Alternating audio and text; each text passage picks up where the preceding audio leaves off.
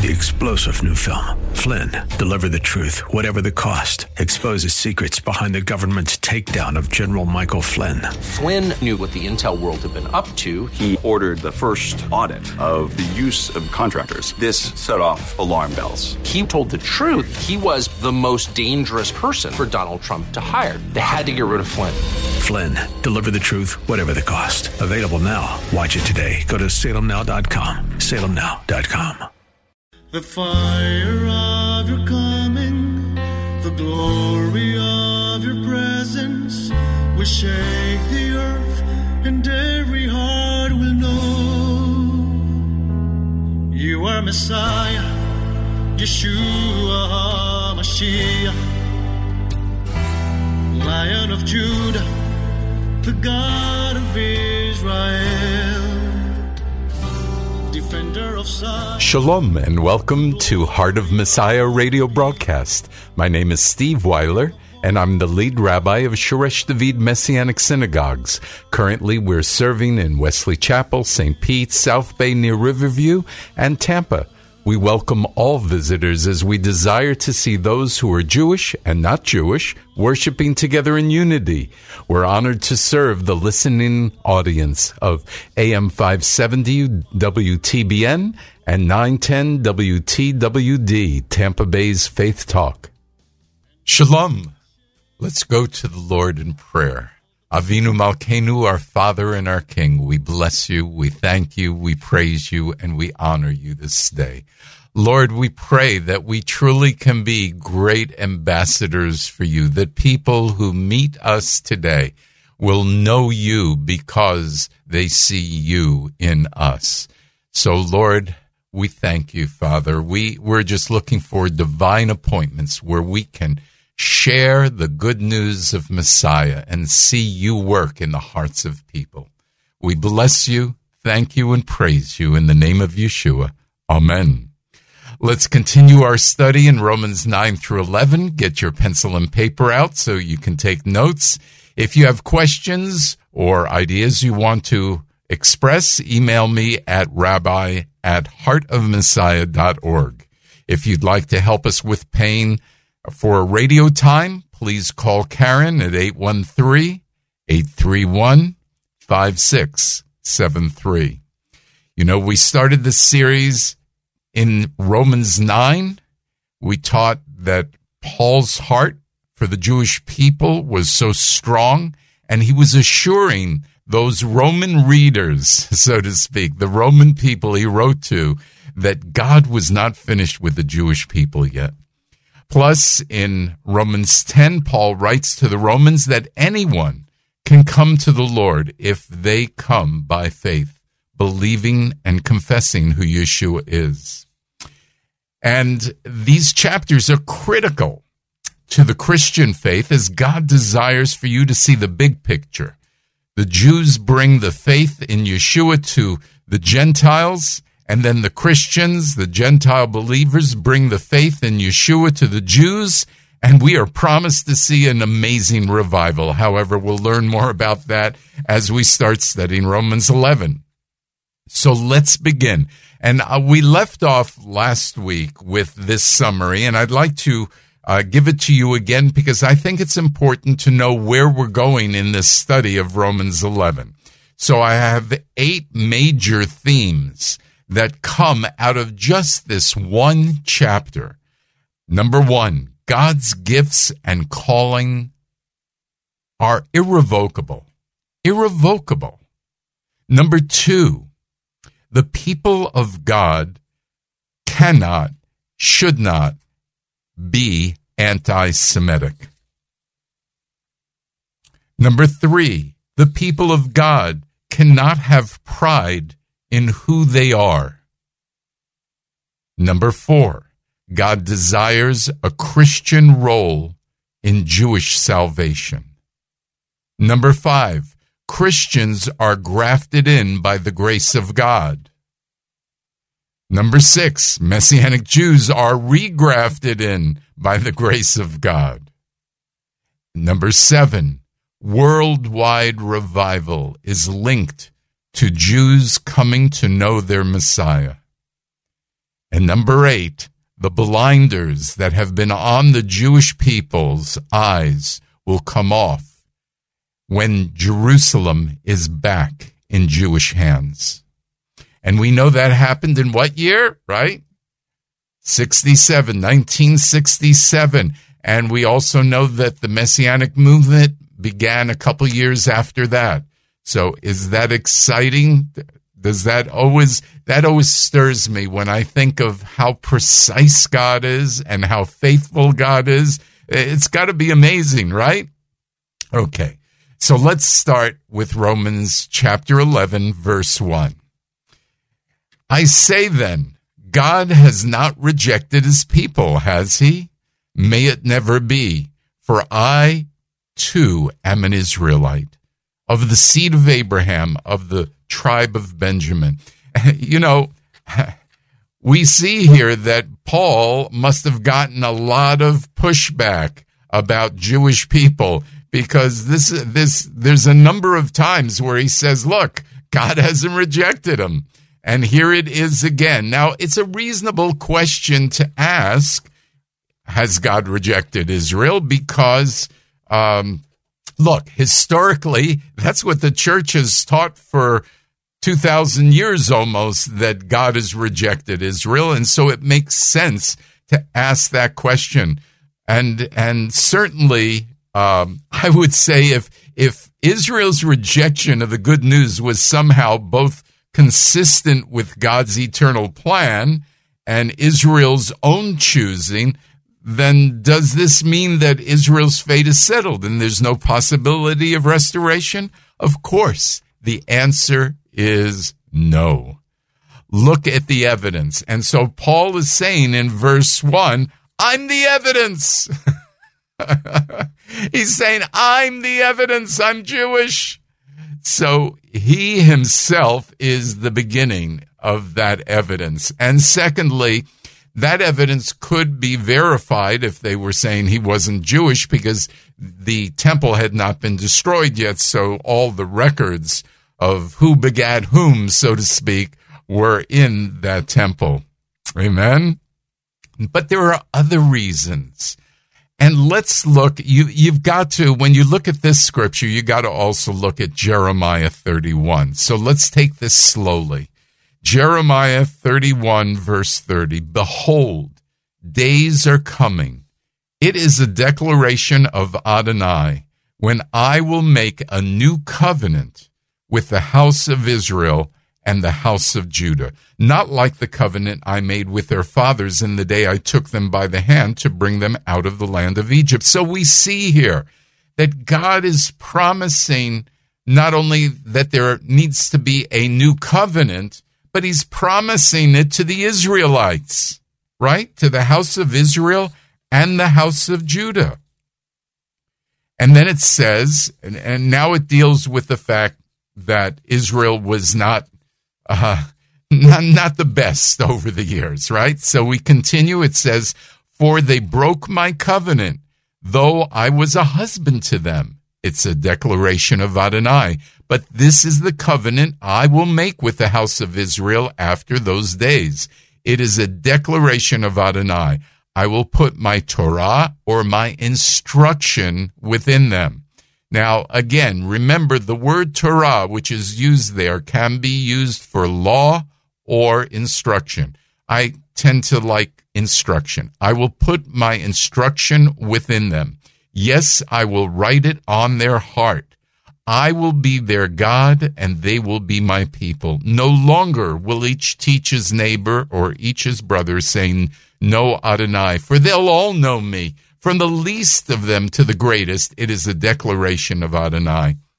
So we see here that this is going to be a, uh, a prophetic word, but it's also going to be progressive in nature. It's, it doesn't all happen at one moment because since um, 1967, we've seen many Jewish people come to know the Lord but we know that there's going to be a time when all Israel will be saved. But we're getting a little ahead of ourselves, aren't we?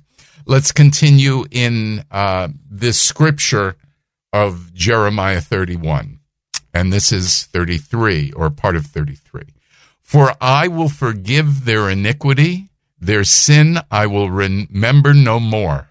Thus says Adonai, who gives the sun as a light by day, and the fixed order of the moon and the stars as a light by night, who stirs up the sea so its waves roar. Adonai Tsevaot, the Lord of hosts, is his name. Only if this fixed order departs from before me, it is a declaration of Adonai, then also might Israel's offspring cease from being a nation before me for all time. So we see here that God is saying, as long as there's sun and the fixed order of the moon and the stars, Israel is a nation before me. And he also says in those verses that he will forget, uh, well, he won't forget, but he'll forgive the iniquity. Actually, he does say, I, I will forget. I will remember no more. So what a blessing and and so that answers also the Romans 11:1 question, doesn't it? But it continues in verse 36. It's re-emphasized. Thus says Adonai, only if heaven above can be measured and the foundations of the earth searched out beneath, then also I will cast off the offspring of Israel for all they have done. It is a declaration of Adonai. So it's reemphasized there. It's also reemphasized in Jeremiah 33, verse 25. Thus says Adonai, if I have not made my covenant of day and night firm, and the fixed patterns ordering the heavens and the earth, only then would I reject the offspring of Jacob and my servant David, so that I would not take from his offspring rulers over the offspring of Abraham, Isaac, and Jacob. For I will restore them from their exile and have compassion on them. So we see from both the New Covenant and the Hebrew Scriptures, it's evident that God is not finished with his Jewish people. And you should know that to be true. And I'm sorry if there are people still uh, and I know some of them, wonderful Christians, extremely intelligent, and they still believe that the church has replaced Israel. This is called replacement theology, and we are strongly against it. We really believe from Scripture that God is not finished with his Jewish people. And I think that should always bring comfort to Christians because if God would go against his word and and not continue to have Israel uh, his chosen, then he could go against Christians as well later on. And that's just not God's nature, right? Okay. So another response to the same question by Paul is found in Romans 11:2. It says, God has not rejected his people whom he knew beforehand. Or do you not know what the scripture says about Elijah? See, now Paul is also going to quote uh, from the Hebrew scriptures. And it says how he pleads with God against Israel. Adonai, they have killed your prophets. They've destroyed your altars. I alone am left, and they are seeking my life. But what is the divine response to him? I have kept for myself 7,000 men who have not bowed the knee to bow. So, in the same way, also at this present time, there has come to be a remnant according to God's grace, a gracious choice. So, this uh, reference to Elijah is referencing 1 Kings 19, and you could read more about it if you'd like. But so Romans 2 is really taking 1 Kings 19 and applying it and saying this was true then and it is true today. So though many in Israel rejected their Messiah, a substantial remnant embraced the good news of Yeshua. And God often works through faithful remnants. And I believe the messianic movement right now is a remnant of God. In fact, if you'd like to study remnants, again, if you'd like to write these verses down, uh, these are Hebrew scriptures about remnants. 2 Kings 19:4, Ezra 9:8, Isaiah 10:20 to 22, Isaiah 11:11, Isaiah 11:16, Isaiah 37, 31, 32, Jeremiah 23, 3, 31, 7, also from Jeremiah, Ezekiel 6, 8, Micah 2, 12, Micah 5, 7 and 8, Micah 7, 18, Zephaniah 2, 7, and Zechariah 8, 11 and 12. That should keep you busy if you want to study remnant. Okay. God will not forsake or reject his people. He had plenty of opportunities to reject Israel throughout their history, right? Here are a couple of scriptures that confirm again Paul's words. Psalm 94:14 For Adonai will not forsake his people. He will never abandon his inheritance. 1 Samuel 12:22 For Adonai will not forsake his people. Does that sound familiar? For his great name's sake because it has pleased Adonai to make you a people to himself Moreover, as for me, far be it from me that I should sin against Adonai by ceasing to pray for you. So God sovereignly and mercifully fulfills his promises, even when our eyes and ears and our mind just see something different. But don't get discouraged. And as this scripture says, don't stop praying because that would be a sin, right? Okay. So we go to Romans 11, 6. But if it is by grace, it is no longer by works. Otherwise, grace would no longer be grace. So, what do we learn from this scripture? First of all, grace is given to us by the kindness of God. He is the giver. Secondly, that God chose Israel by grace. Thirdly, God saved a remnant by grace. Fourth, God will never forsake Israel because of his grace. And I like to just mention, even though it says, but if it is by grace, it is no longer by works, that does not mean that grace is incompatible with works. It means that grace is incompatible with legalism. Legalism is the excessive and improper use of the law, and there are two types. One is a person attempts to keep the law in order to attain his salvation, or a person keeps the law in order to maintain his salvation. Both of those are legalism and the incorrect use of works or the law or the instruction. However, please understand that grace is very compatible with the law when under certain conditions. And we see those conditions in 1 Timothy 1 verse 8. But we know that the Torah or the instruction is good if one uses it legitimately, knowing that the law or, or the instruction is not given for a righteous person, but for the lawless and rebellious, for the ungodly and sinful, for the unholy and the worldly, for those who kill their fathers or mothers, for murderers, uh, the sexual immoral, homosexuals, slave traders, liars, perjurers, and for anything else that opposes sound teaching, in keeping with what was entrusted to me, the glorious good news of the of blessed God. Now, many of you will say, "Hey, I don't do most of those things." Uh, and so I, I, don't need the Torah, but you know, uh, it also, besides talking about the sexually immoral and those who killed and those who are unholy, it also talks about liars. And I would probably think that most of us have done some lying in our life. Wouldn't you think? Number four. Works cannot be used to attain righteousness, but works are the fruit of serving and loving God. So we un- we have to understand the right placement of works.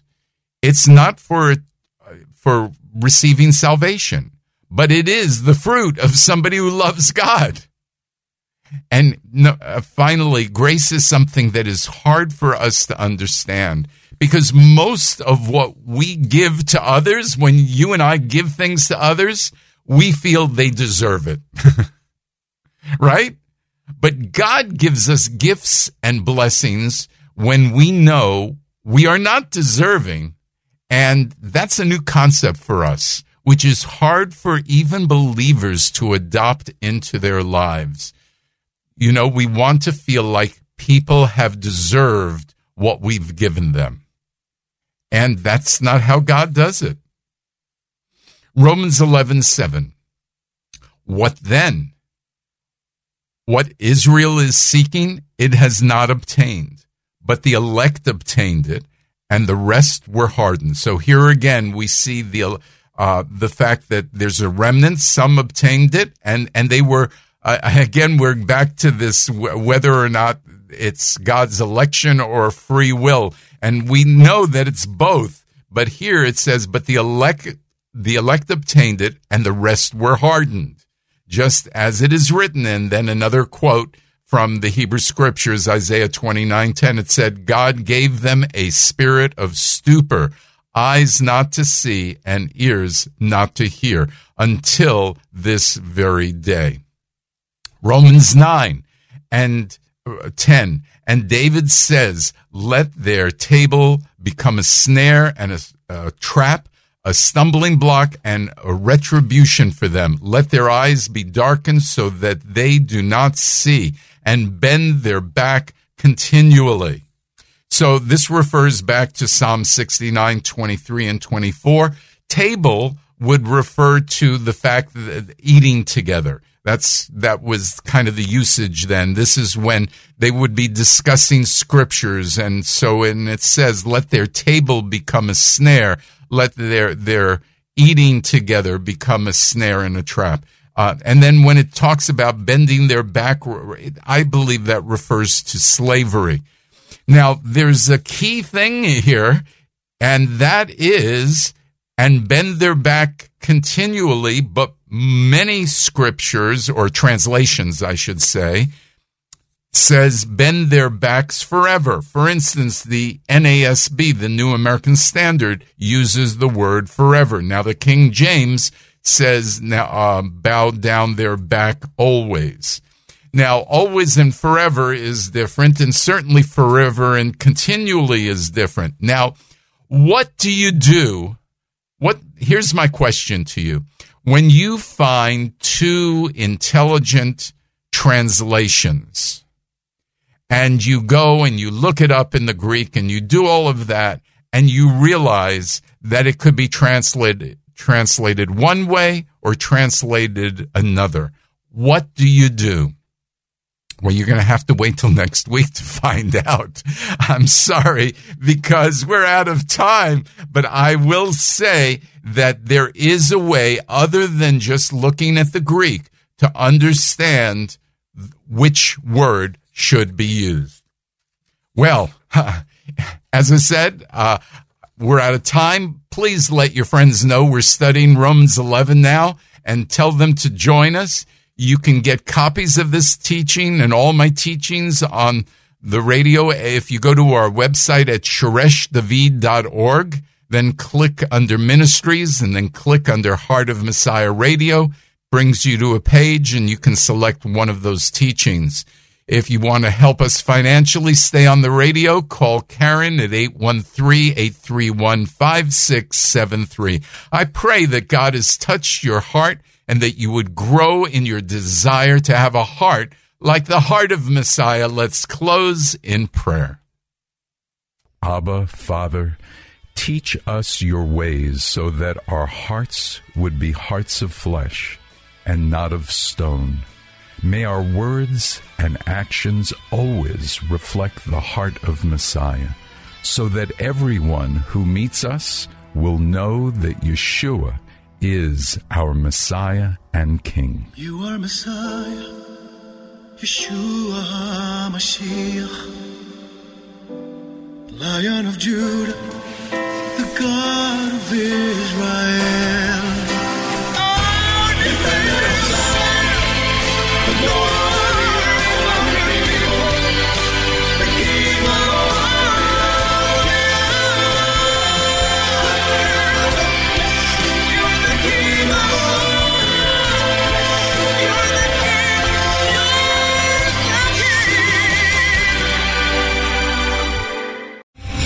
Star general Michael J. Flynn, head of the Pentagon Intelligence Agency, knew all the government's dirty secrets. He was one of the most respected generals in the military. Flynn knew what the intel world had been up to. He understood its funding. He ordered the first audit of the use of contractors. This set off alarm bells. The explosive new documentary, Flynn, Deliver the Truth, Whatever the Cost, uncovers the facts behind this scandal. Flynn told the truth. He was the most dangerous person for Donald Trump to hire. I find out the worst enemy that I'm going to face in my life is right here in America. They took my assessment and they wanted me to change it. And I was like, I'm not changing it. They had to get rid of Flynn. With in depth interviews, archival footage, and never before seen personal records of the man behind the headlines. I just felt like I was drowning. Flynn, Deliver the Truth, Whatever the Cost. Available now. Watch it today. Go to salemnow.com. Salemnow.com.